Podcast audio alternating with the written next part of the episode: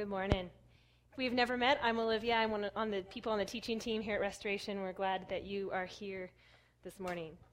When my son was in kindergarten, he got an unacceptable in music class, which is the equivalent in kindergarten of getting an F.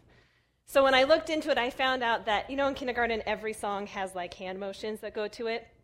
Well, my son refused to do the hand motions because, in his words, they made him look stupid. And I had to laugh because, one, it's a valid argument, and two, it is something he very much got from me. I do not like to be told what to do, and I don't like to look dumb. So I tell you that so you know that it is with great mercy and compassion that right now I'm going to ask you to stand up right where you are. And now that you're standing, I want you to take your feet a little bit wider than your hips so you have that nice wide base. And I want you to put your hands on your hips and lift your chest to the sky, taking your neck long and your chin tall. And I want you to stand like this for 2 minutes. Just kidding. Sit down. What I just had you do is what is known as the Superman or Wonder Woman power pose. So there's some researchers at Harvard that have been studying people who are confident and feel like they go through life with confidence and the assurance that everything is going to be okay.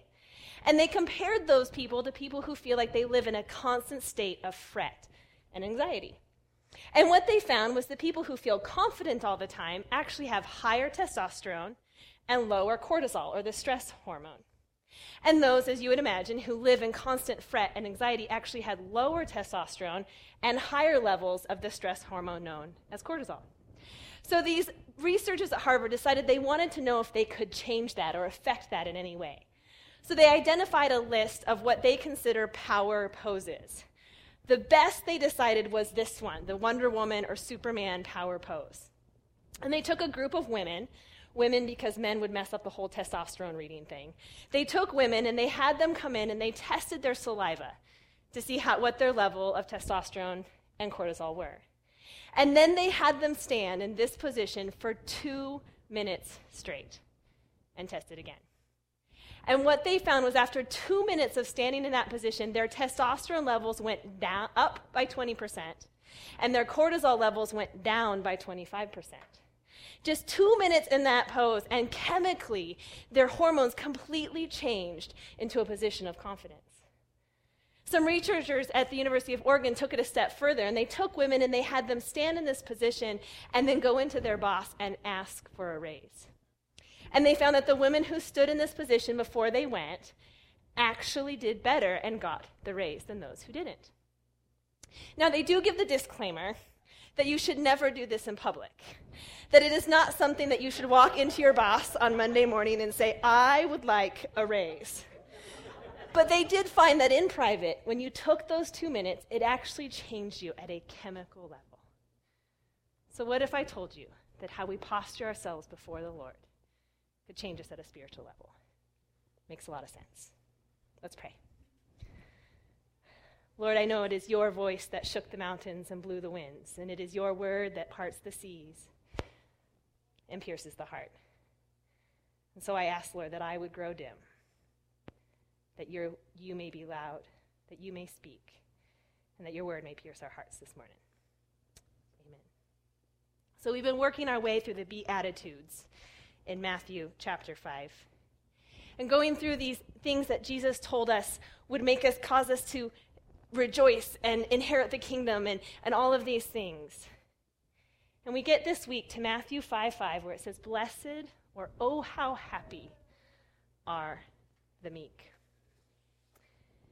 The word meek, if you were to go to Webster's dictionary, the definition is to be too submissive, easily imposed, spineless, and spiritless. This is one of those cases where the English language just gives no justice to the Greek word that is here. But when we hear that word meek, we automatically think of weakness. We automatically think of a mouse or someone in the corner. I remember when I became a Christian and I first read the verse about that the Lord loves a quiet and meek woman, and I thought, oh dear Lord, I will never be loved by God. Because in my mind, meek was in the corner, knitting in a rocking chair. That's what meek looked like.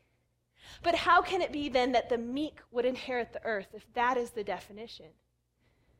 When my husband and I first got married, we were in a grocery store one day, and my shoe was untied, so I saw a little container that I could put my foot up on so that I could tie my shoe. What I didn't realize was that it was actually styrofoam, so when I put my foot up, my foot went straight through. I fell backwards and hit my husband, who then took out an entire tray of Hostess snacks. We were literally laying in the middle of the grocery store, surrounded by ding-dongs, ho-hos, and Twinkies, with a little old woman saying, "Are you okay?" But when we think of meekness, we think of a styrofoam container, something that has no stability, nothing that we can stand on. And in fact, what we find here is a word that is the complete opposite. We can't simply replace the word meekness with a different word. We can't say, well, it's gentleness or it's humility, because they don't encapsulate exactly what it is either. We can't just describe it as some outward action, because it includes an inward grace. It encompasses an attitude towards God and a gentleness towards man. Biblical meekness acknowledges God's control, delights in his will, and accepts how he deals with us. It is free from frenzy, it is not fazed by circumstances, and it doesn't fret. Meekness is power under control. It is strength under submission and confidence rightly directed. Does that not rock your world? As I began to study this, I'm like, this is so not what I thought it was. In fact, luckily we have Greek scholars, because I am not one. And if you look at the Greek word that's used here, I'm not even going to try to pronounce it. It's Praus, if you're someone who likes to know.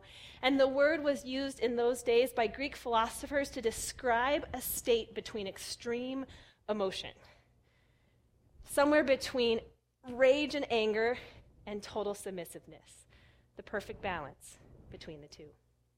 It was used by sailors in those days to describe a gentle breeze, not a wind that tossed them from side to side, but a wind by which they could sail easily. Physicians in those days used this word to describe a soothing balm, something medicinal enough to heal, with a quality that soothed. And farmers used the word meekness to describe a colt who had been broken, who had learned to respond to the bridle, and was useful then to the farmer. It is so much more than weakness. It is so much more than just gentleness towards people. It is a grace of the soul that is expressed in gentleness and humility. That is the meekness that Jesus speaks of. And in fact, when he writes this, or when he says this, most people would agree that he's quoting Psalm 37. It's the first time we hear that the meek shall inherit the earth. But I want you to listen to the verses that come beforehand. It says in verse 1, "Fret not yourselves over evildoers. Do not be envious of wrongdoers, for they will soon fade like the grass and wither like the green herb. Trust in the Lord and do good. Dwell in the land and befriend faithfulness. Delight yourself in the Lord, and he will give you the desires of your heart. Commit your way to the Lord. Trust in him, and he will act. He will bring forth your righteousness as the light and your justice as the noonday. Be still before the Lord and wait patiently for him. Fret not yourselves over the one who prospers in his way, over the man who carries out evil devices. Refrain from anger and forsake wrath. Fret not yourselves, it tends only to evil. For the evildoers will be cut off, but those who wait for the Lord shall inherit the land. In just a little while the wicked will be no more, though you look carefully at this place, he will not be here. But the meek shall inherit the earth and delight themselves in the abundance of peace." It says to trust in the Lord twice. It says to feed on his faithfulness, or befriend his faithfulness. It says to delight in him, commit your way to him, rest in him, wait patiently for him. The meekness that is power under control, the meekness that is a grace of the soul, begins with trust in the Lord, delighting in him. You see, in order to be meek in the earth, we have to first posture ourselves before the Lord, to stand before him and acknowledge that he is in control, that we trust him, that he will be faithful to us, that if we commit our way to him, that he will give us the desires of our heart. We have to rest in him, that whatever it is that we're fretting about or want to fret about, we rest knowing that he is in control. We wait because he is in control. Biblical meekness comes from the posturing of standing before the Lord and saying, it is not mine, it is yours. It is then that we can not fret. Do you notice how many times it says, don't fret? Don't live in frenzy. Don't live in chaos. Don't live in worry. We get to that place when we say, it is not mine. I will wait for you. I will trust in you. I will let it be yours. That is power under control. That is strength under submission. Only twice do we see in the Bible where people are called meek. Jesus and Moses. Now, if you go back to that vision that we have in our mind of meekness, those are not the two people I would pick to say they were totally meek. But that is who we are told are meek, because what did they have? Power and strength under the submission and control of the Father. Jesus had all the resources of heaven, all the power of heaven and earth were given into his hand. Yet he says his burden is light. Yet he rode into Jerusalem on a donkey because he was meek. And he was able to be meek because all the resources of heaven were his. And all the power came from God. That is where meekness flows. Moses was called the meekest man in all of the earth. The same Moses who hit the rock and threw the stones and stood on the mountain and said, Lord, I want to see your countenance, was called the meekest man on earth. Not because he was weak, but because when he was given the choice to stay in Egypt and enjoy all the passing pleasures of sin and the luxuries of the land of Egypt, it says that he chose instead to suffer with the people of Israel. It says that in Hebrews. He had all the resources, all the power, all the might, and he chose instead to say, Lord, you're in control. Not my will, but yours. Not my desires, but yours. Not my comfort, not the things that will pass away, but the things that are eternal. Not this land, but your land. Not this promise, but your promise. That is meekness. When we say, I will give up all the things that will pass away for all the things that are eternal. When we stand and know, I have all the resources of heaven in him. When we stand and say, I know that I can do all things through him who strengthens me. And I'm going to let that burden be light, because I'm going to follow him. It is confidence in him and submission to him. We are told in Psalm 37 that when we do this, when we come to that place of resting and waiting and trusting, that we receive his provision. We count on his redemption, and we know his will and have peace. Psalm 22 tells us that the meek are satisfied. Psalm 25 says that the meek are guided by truth and taught by him. Psalm 147 says the meek are lifted up. And Isaiah 29 says that the meek have fresh joy. You see, when we come to this place of trusting and resting and waiting on him, when we find that inner grace of our soul, it is then that meekness becomes an outward action. It is then that we see the gentleness in the way that we deal with those around us. When the power is under control, because like it or not, we all have power, especially over those who have allowed us into their lives. I realize this more and more all the time as a parent. that, like it or not, I have power over my children and how I choose to deal with them will either be in meekness or in power out of control. My daughter did something the other day and got in trouble, and I had this moment where I could kind of hold it over her head. And I wish I could tell you that I didn't, but I totally did. And my son looked at me and he says, "Mom, you're kind of being a bad parent right now." And I thought, not the most respectful thing you've ever said to me, but unfortunately, you're very right. And it was true. I had the power. And I could either submit it to God and say, "Lord, you're in control. You're going to deal with her. You're going to pray for her and bring righteousness into her life," or I could hold it over her head. And which did I choose? People have invited us into their lives. So like it or not, how we deal with them is either power under submission to God or power out of control. Do we deal with people in gentleness and humility? Don't fret, it says. Don't be envious. Turn away anger and wrath. We don't have to fret over the circumstances that are in front of us because God is in control. That is meekness. We don't have to try to fix all the problems that are around us because God has it under control. That is meekness. We don't have to envy what others have or do or are, because we know where we stand with him, and it's enough. We can turn away anger and wrath and count on his righteousness and his justice.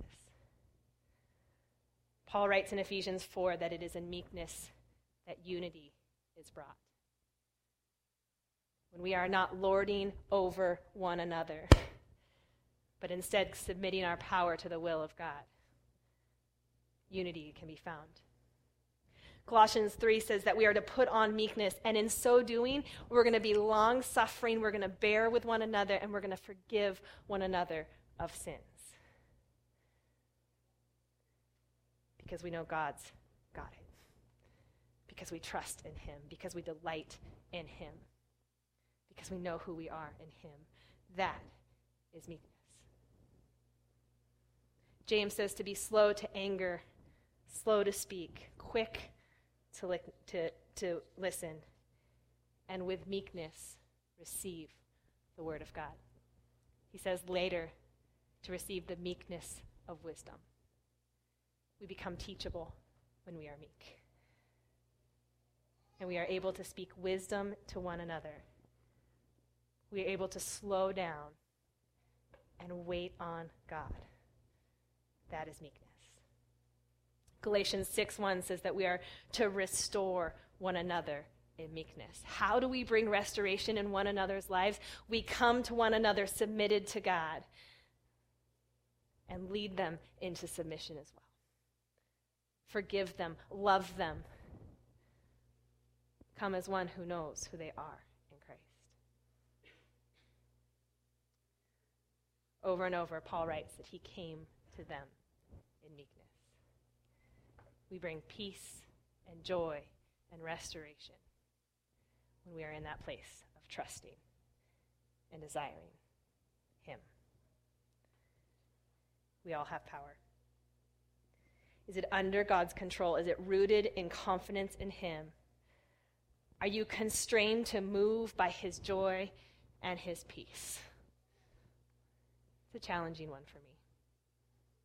I definitely am one who lives in the drama of the moment. And the Lord has been teaching me this week what it means to posture myself before him, to stand in his power and his strength. I actually decided that dog fostering was a good idea, which it wasn't, and got into a little situation, and I was completely at the mercy of this foster company, and they were not completely helpful. And I tried being nice, and I tried being not nice, and I tried being a little passive-aggressive, and I tried all these different angles as I'm emailing these people back and forth. And they just dug their heels in and would not help. And I finally sat down, and I said a little prayer, and I just sent an email that said, "Please help me." and within 5 minutes I had a response back, and they helped me. I am learning every day that power out of control does no good. You see, it's so easy for me to say, just stand before the Lord and trust him, but it is so hard to live out. How do we cultivate it in our lives? How do we cultivate meekness day in and day out? In Luke 18, we are given a couple of parables.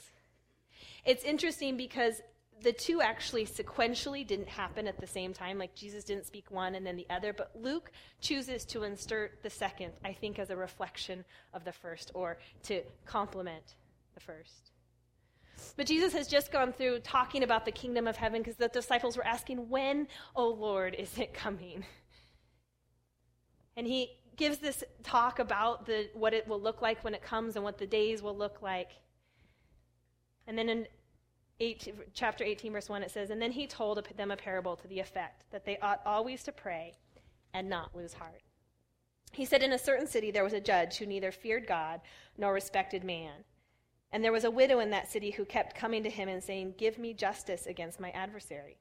For a while he refused, but afterward he said to himself, though I neither fear God nor respect man, yet because this widow keeps bothering me, I will give her justice, so that she will not beat me down by her continual coming.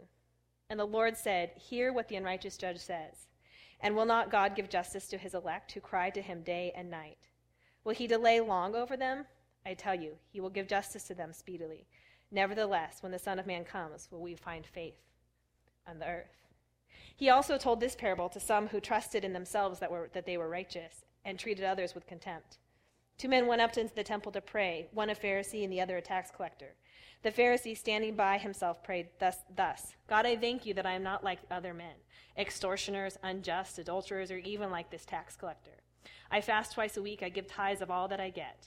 But the tax collector, standing far off, would not even lift up his eyes to heaven, but beat his breast, saying, God, be merciful to me, a sinner.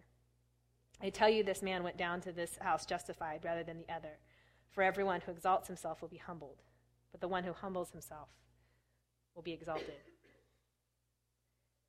How do we cultivate meekness in our lives? How do we come to that place of, Lord, I trust you. Lord, I desire what you desire. Lord, I will wait on you. We are like the widow in the story, who literally as a widow had no hope, no help, no ability to bring justice herself, and went continually to the judge again and again and again. Only you can help. Only you can justify. Only you can make this right, again and again and again. And it says that he did not fear man nor God, and he did the right thing. How much more will your God, who loves you, who is in every way just, how will he not hear an answer? We cultivate meekness in our life through persistent prayer. My daughter does gymnastics, and she was a level 7 the last 2 years, and there comes this thing on the bar called the kip cast a handstand, which basically you swing under the bar, kip up, cast off, and go all the way up to a handstand. It is a skill that she has worked on for 3 years. Every day, 6 days a week, for 3 years. In June of this last year, she cannot move forward. Without this move, you cannot do level 8. You cannot do level 9. You can go nowhere without this skill, and you have to do bars. You can't not do them either. And in June, I sat her down, and I had this deep conversation with her about maybe it was time to just say her body couldn't do this. And she refused. And in fact, was not happy with me that I did not believe in her, which is a whole nother sermon. But so we had this so she was determined, nope, I'm going to do it.